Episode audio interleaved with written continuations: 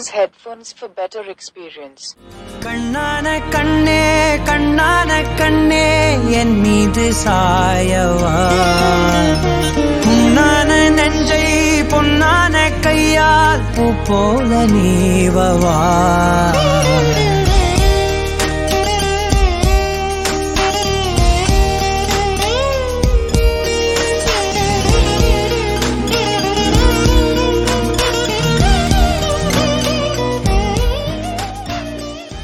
அப்பாவுக்கும் பொண்ணுக்கும் உள்ள ரிலேஷன்ஷிப் ரொம்ப சூப்பராக இருக்கும்ல?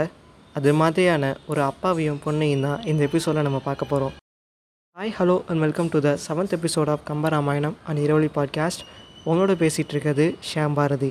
அப்புறம் நம்மளோட பாட்காஸ்ட்டில் திரும்பவும் ஃபஸ்ட் எபிசோடு அப்லோட் பண்ணியிருக்கேன். அது ஏன்னா பாட்காஸ்ட் ஆரம்பித்த முதல்ல எனக்கு சரியாக எடிட் பண்ண தெரியாது.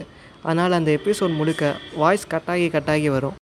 அதுவும் இல்லாமல் நான் ஜூனில் எழுதின கட்டுரையை நியூஸ் பேப்பரில் வெளியிடாதீங்க. செப்டம்பரில் எழுதின கட்டுரையை வெளியிடுங்க. ஏன்னா அந்த ரெண்டு மாதத்தில் என்னோடய அறிவு வளர்ந்துருக்கும் அப்படின்னு காந்திஜி சொல்வார். அது மாதிரி ஏப்ரல் பதிமூணுலேருந்து மே இருபத்தெட்டு வரைக்கும் நான் கலெக்ட் பண்ண இன்ஃபர்மேஷனை அந்த எபிசோடில் ஆட் பண்ணியிருக்கேன். அதனால் அந்த எபிசோடை இன்னொரு முறை கேளுங்க.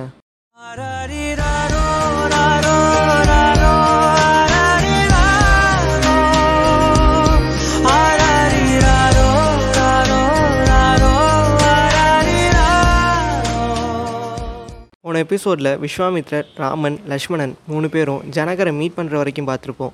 இந்த எபிசோடில் ஜனகரை பற்றி பார்க்க போகிறோம் ஜனகர் அப்படிங்கிறவர் ஒரு ஞானியாக இருக்கார். அது எப்படி அரசராகவும் இருந்துக்கிட்டு ஞானியாகவும் இருக்க முடியும் அப்படிங்கிற கொஷின் நம்ம எல்லாருக்குள்ளேயும் இருக்கும். அதுக்கான பதிலை ஜனகரோட கதை மூலமாக நான் உங்களுக்கு சொல்கிறேன் அஷ்டவக்ரர் அப்படின்னு ஒரு ஞானி இருக்கார். அஷ்டவக்ரர் அப்படின்னா உடம்புல எட்டு கோணர்களை உடையவன் அப்படின்னு அர்த்தம். ரொம்ப சின்ன வயசுலேயே ஞானம் அடைஞ்சவர்.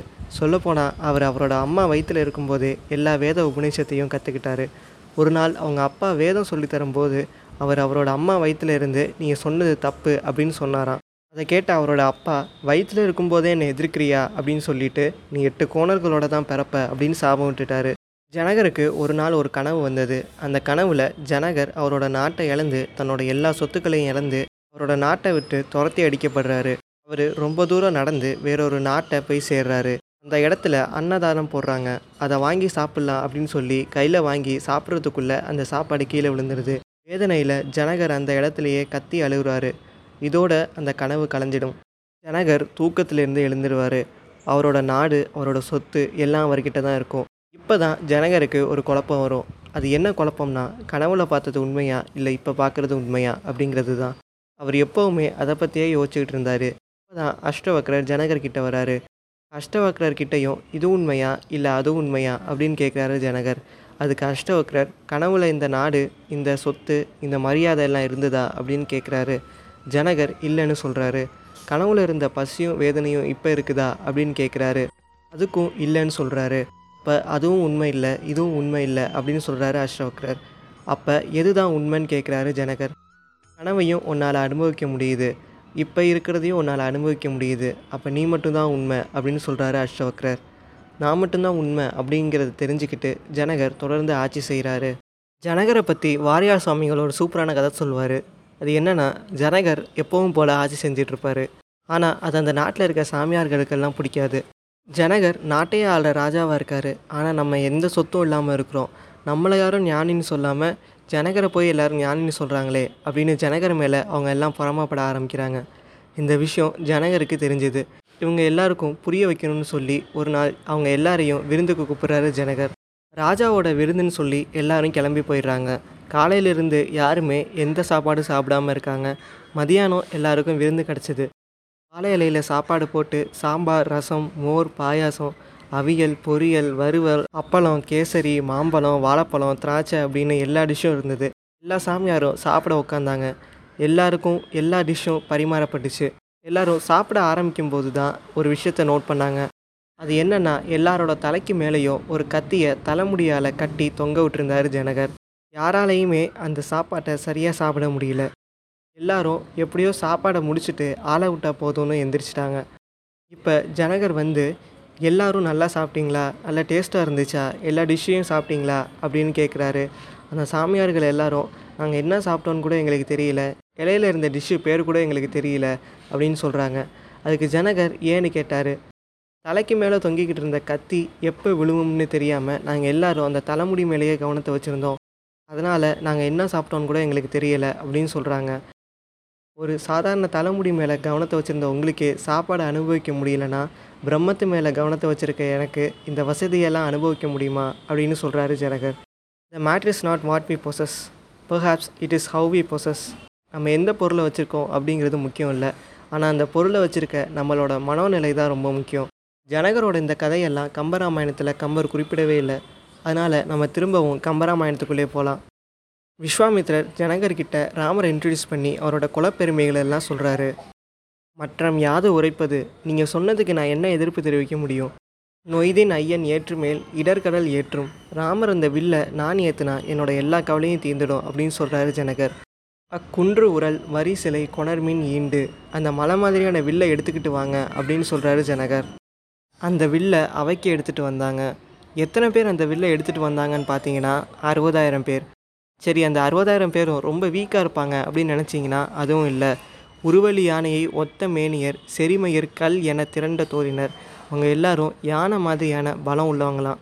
இப்படி இவங்க அந்த வில்லை நிலத்தை விட்டு தூக்கின உடனே இது வரைக்கும் அந்த வில்லை சுமந்த பூமி ஒரு மிகப்பெரிய பாரம் குறைஞ்ச மாதிரி ரிலாக்ஸ் பண்ணிச்சான் அதை பார்த்த எல்லாரும் சங்கோடு சக்கரம் தரித்த அச்செங்கை அச்சிங்க ஏறு அல்லனேல் இதனை தீண்டுவான் எங்கு உலன் ஒருவன். இதை நான் ஏற்றணும்னா அது விஷ்ணுவால் மட்டும்தான் முடியும். வேற யாராலையும் முடியாது அப்படின்னு சொன்னாங்களாம். கைதவம் தனு என கனக குன்று என்பார். இதை வில்லுன்னு சொல்கிறதே போய் இதை மலன்னு தான் சொல்லணும் அப்படின்னு எல்லாரும் நினச்சாங்களாம். விண்ணீடு நெடிய வில் வீழ்ந்ததோ என்பார். இது வானவில்லே மேலேருந்து கீழே விழுந்த மாதிரி இருக்குது அப்படின்னு நினச்சாங்களாம். இதை போய் நாணயத்தை சொல்கிறாரு உலகத்திலேயே ஜனகரை விட அறிவில்லாதவர் யாரும் இல்லை அப்படின்னு சொன்னாங்களாம். இந்த வில்லோட வரலாறை சதானந்தர் சொல்ல ஆரம்பிக்கிறாரு. இந்த வில் சிவனோட வில் தக்கனோட வேள்வியை அழிக்கிறதுக்கு எடுத்த வில்.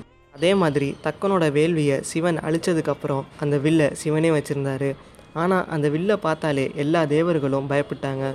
அதனால் சிவன் அந்த வில்லை வாளுடைய உழவன் ஓர் மன்னன் பால் வைத்தான். ஜனகரோட மூதாதையர்கிட்ட கொடுத்தாரு. இப்படி தான் இந்த வில்லு ஜனகர்கிட்ட வந்தது. அடுத்து சீதையோட வரலாறை சொல்ல ஆரம்பிக்கிறாரு சதானந்தர். வேள்வி வளர்க்குறதுக்காக ஒரு இடத்த பல தடவை உழுதுகிட்டு இருக்காங்க. உழுகின்ற கொழுமுகத்தின் உதிக்கின்ற கதிரின் ஒளி பொழுகின்ற புவி மடந்தை திருவெளிப்பட்டன. அப்படி உழுகும்போது பூமி தேவியை வெளிப்பட்ட மாதிரி புணரி எழுகின்ற தெல் அமுதோடு எழுந்தவளும் எழிந்து ஒதுங்கிர் தொழுகின்ற நல் நலத்துள் பெண் அரசி தோன்றினாள். மகாலட்சுமி கூட வணங்கக்கூடிய அழகுடைய சீதை தோன்றினாங்களாம். அழகு இவளை தவம் செய்து பெற்றதுக்கான் அழகு சீதையை தவம் செஞ்சு அடைஞ்சுதான். கணக்குலையால் எழுந்தற்பின் கதிர்வானில் கங்கை அணங்கு இளிய பொலிவு இழந்த ஆறு ஒத்தார் வேறு ஒற்றார். எப்படி கங்கை இந்த பூமிக்கு வந்ததுக்கப்புறம் மற்ற எல்லா ஆறும் தன்னோட புகழை இழந்ததோ அந்த மாதிரி சீதை பிறந்ததுக்கப்புறம் மற்ற எல்லா பெண்களும் புகழை இழந்தாங்களாம். இப்படி இருக்க சீதையை கல்யாணம் பண்ணிக்கணும்னு எல்லா அரசர்களும் ஜனகன் கிட்ட வந்தாங்களாம். ஆனால் வில்லை வளைச்சாதான் சீதையை கல்யாணம் பண்ணிக்க முடியும் அப்படின்னு ஜனங்க சொல்லிட்டாரு. ஆனால் யாராலையும் அந்த வில்லை வளைக்க முடியல. அதனால் கோபப்பட்டு ஜனகரை எதிர்த்து போர் செய்ய ஆரம்பித்தாங்க ஈவதனை மேற்கொண்ட செம்மன்னர் புகழ்பெற்ற பொருளை போல் தேய்ந்ததால் தானம் கொடுக்கறதையே தொழிலாக உள்ள அரசரோட பணமெல்லாம் எப்படி தேயுமோ அது மாதிரி ஜனகரோட படையெல்லாம் குறைஞ்சுதான் ஜனகர் வருந்துறதை பார்த்து தேவர்கள் ஜனகருக்கு போரில் ஹெல்ப் பண்ணி ஜனகரை ஜெயிக்க வைக்கிறாங்க. அதுக்கப்புறம் யாருமே அந்த வில்லை வளைக்க வரல. என்றும் இனி மனமும் இல்லை. இனிமேல் சீதைக்கு கல்யாணமே நடக்காதுன்னு நினச்சாங்களாம். இவன் ஏற்றின் நன்று. இப்போ ராமர் வில்ல வளைச்சா அது நல்லது அப்படின்னு சதானந்தர் சொல்கிறாரு அறிவனும் தன் புனைந்த சடைமுடி துலக்கி போர் ஏற்றின் முகம் பார்த்தான். சதானந்தர் சொன்ன எல்லாத்தையும் யோசித்து பார்த்துட்டு ராமரை திரும்பி பார்க்குறாரு விஸ்வாமித்திரர் அம்மாதவத்தோன் நினைந்த எல்லாம் நினைந்து அந்த நெடுஞ்சிலையை நோக்கினான். ராமர் விஸ்வாமித்திரர் யோசித்ததை எல்லாத்தையும் புரிஞ்சுக்கிட்டு அந்த வில்லை நோக்கி நடக்கிறாரு. ஏயவன் வல்வில் இருப்பதன் முன்னம் சேயிலை மங்கையர் சிந்தைதொரு எய்யா ஆயிரம் வில்லை அனங்கன் இருத்தான் ராமர் அந்த வில்லை உடைக்கிறதுக்கு முன்னாடியே ராமரை பார்த்துக்கிட்டு இருந்த பெண்கள் மேலேயெல்லாம் காதல் அன்புகளை வீசி தன்னோட ஆயிரம் வில்லை உடச்சிக்கிட்டானா மன்மதன். ராமர் மட்டும் அந்த வில்லை நாணயத்தில்னா சீதையும் நாங்களும் தீயில விழுந்து செத்துடுவோம் அப்படின்னு சீதையோட ஃப்ரெண்ட்ஸ் எல்லாம் கடவுள்கிட்ட வேண்டிக்கிட்டாங்க. ராமரை பார்த்த உடனே சீதையை கல்யாணம் பண்ணி வைக்காமல் இந்த வில்லை கொண்டு வந்து வச்சது முட்டாள்தனம். ஞான முனிக்கு ஒரு நான் இல்லை. ஞான நிலையில் இருக்க விஸ்வாமித்திரருக்கு இந்த உலக வழக்கம் தெரியலை. கோன் இவனின் கொடியோன் இலை ஜனகரை விட கொடிய மன்னன் இந்த உலகத்தில் யாரும் இல்லை. இப்படியெல்லாம் அந்த நாட்டு மக்கள் புலம்புறாங்க. ஏடாவில் மாலை என்ன எடுத்தான்? ஆனால் ராமர் எந்த கஷ்டமும் இல்லாமல் சீதைக்கு சூட்ட போகிற மாலை மாதிரி அந்த வில்லை ரொம்ப ஈஸியாக எடுத்துட்டாரு. கையால் எடுத்தது கண்டனர். இற்றது கேட்டார். ராமரை கண்ணு கொட்டாமல் பார்த்துக்கிட்டு இருந்த எல்லாருமே ராமர் அந்த வில்லை எடுத்ததை மட்டும்தான் பார்த்தாங்க. அதை நான் ஏற்றுனதை பார்க்கல. அந்த வில்லு உடஞ்ச சத்தம் மட்டும்தான் எல்லாருக்கும் கேட்டுது. அந்த வில்லு உடஞ்ச சத்தம் மூணு உலகத்துக்கும் கேட்டுச்சான் சீதைக்கு விடிவு காலம் பிறந்துருச்சுன்னு அந்த நகரமே கொண்டாடிச்சு. எல்லாரும் ஜாலியாக டான்ஸ் ஆடி பாட்டு பாடி செலப்ரேட் பண்ணுறாங்க எல்லாருக்கும் பொருளை அள்ளி கொடுக்குறாரு ஜனகர். வானத்தில் இருந்த தேவ பெண்கள் எல்லாரும் கீழிறங்கி மிதிலைக்கு வந்தாங்களாம். அப்போ சந்தோஷத்தில் அந்த தேவ பெண்கள் எல்லாரும் அவங்களோட ஃப்ரெண்ட்ஸை கட்டி பிடிச்சாங்களாம். அவங்க கட்டிப்பிடிச்ச எல்லாருமே கண் சிமிட்டதை பார்த்ததுக்கப்புறம் தான் இவங்க தேவ பெண்கள் இல்லைன்னு அவங்க ஃப்ரெண்ட்ஸை தேடினாங்களாம். நம்பியை காண நங்கைக்கு ஆயிரம் நயனம் வேணும். ராமரை பார்க்குறதுக்கு சீதைக்கு ஆயிரம் கண்ணு வேணுமா? அப்போ சீதை அழகு இல்லையா? அப்படின்னு கேட்டால் கொம்பினை காணும் தோறும் குறிசிற்கு அன்னதே ஆம். சீதையை பார்க்குற ஒவ்வொரு முறையும் ராமருக்கு ஆயிரம் கண்ணு வேணுமா? ராமர் வில்ல உடச்ச செய்தியை நீலமாலைங்கிற சீதையோட ஃப்ரெண்ட் சீதை கிட்ட சொல்கிறதுக்காக சீதை கிட்ட போய் சந்தோஷம் தாங்காமல் ஆரவார செஞ்சு டான்ஸ் ஆடி பாட்டு பாடினாங்களாம். மராமரம் இவை என வழிய தோழினான் மராமரம் மாதிரியான வலிமையான தோல் உடையவன் ராமர் என்பது பேர் இளைய கோவோடும் பராவரு முனியோடும் பதி வந்து எய்தினான். ராமர்னு பேர் தம்பியோடையும் ஒரு முனிவரோடையும் வந்திருக்காரு. ரொம்ப ஈஸியாக வில்ல உடச்சிட்டாரு அப்படின்னு சொல்கிறாங்க நீலமாலை சொன்ன அடையாளம் எல்லாத்தையும் கேட்டு அது கண்டிப்பாக நேற்று பார்த்த ஆளாக தான் இருக்கணும்னு முடிவு பண்ணுறாங்க சீதை. வாம மேகலையினுள் வளர்ந்தது அல்குலே. அது வரைக்கும் ராமரை நினச்சி சீதை இழைச்சி போயிட்டாங்களாம். அந்த விஷயத்தை கேட்ட உடனே திரும்பவும் பழைய மாதிரி ஆயிட்டாங்களாம். சீதைக்கு கல்யாணம் ஆக போகுது அப்படின்னு தெரிஞ்ச உடனே ஜனகர் ரொம்ப சந்தோஷமாயிட்டாரு. இன்றைக்கே கல்யாணத்தை வச்சுக்கலாமா? இல்லை தசரத சக்கரவர்த்தியை கூப்பிடணுமா? அப்படின்னு விஸ்வாமித்ரர் கிட்டே கேட்குறாரு விஸ்வாமித்ரர் தசரதரை கூப்பிடணும்னு சொன்ன உடனே தசரதருக்கு ஒரு தூது அனுப்புகிறாரு ஜனகர். தூது போய் சேர்ந்த உடனே தசரதர் எப்படி ரியாக்ட் பண்ணுறாரு சீதைக்கும் ராமருக்கும் எப்படி கல்யாணம் நடக்க போகுது? அப்படிங்கிறத எல்லாம் நான் அடுத்த எபிசோடில் சொல்கிறேன் until then bye from me Sham Bharathi send your feedbacks to Iravali podcast at Gmail dot com IRA VILI POD CAST at Gmail dot com உங்களோட வாய்ஸ் மெசேஜை டிஸ்கிரிப்ஷனில் கொடுத்துருக்க லிங்க்குக்கு அனுப்பிச்சிடுங்க. What a wonderful phrase. It means no worries for the rest of your days. Hakuna Matata.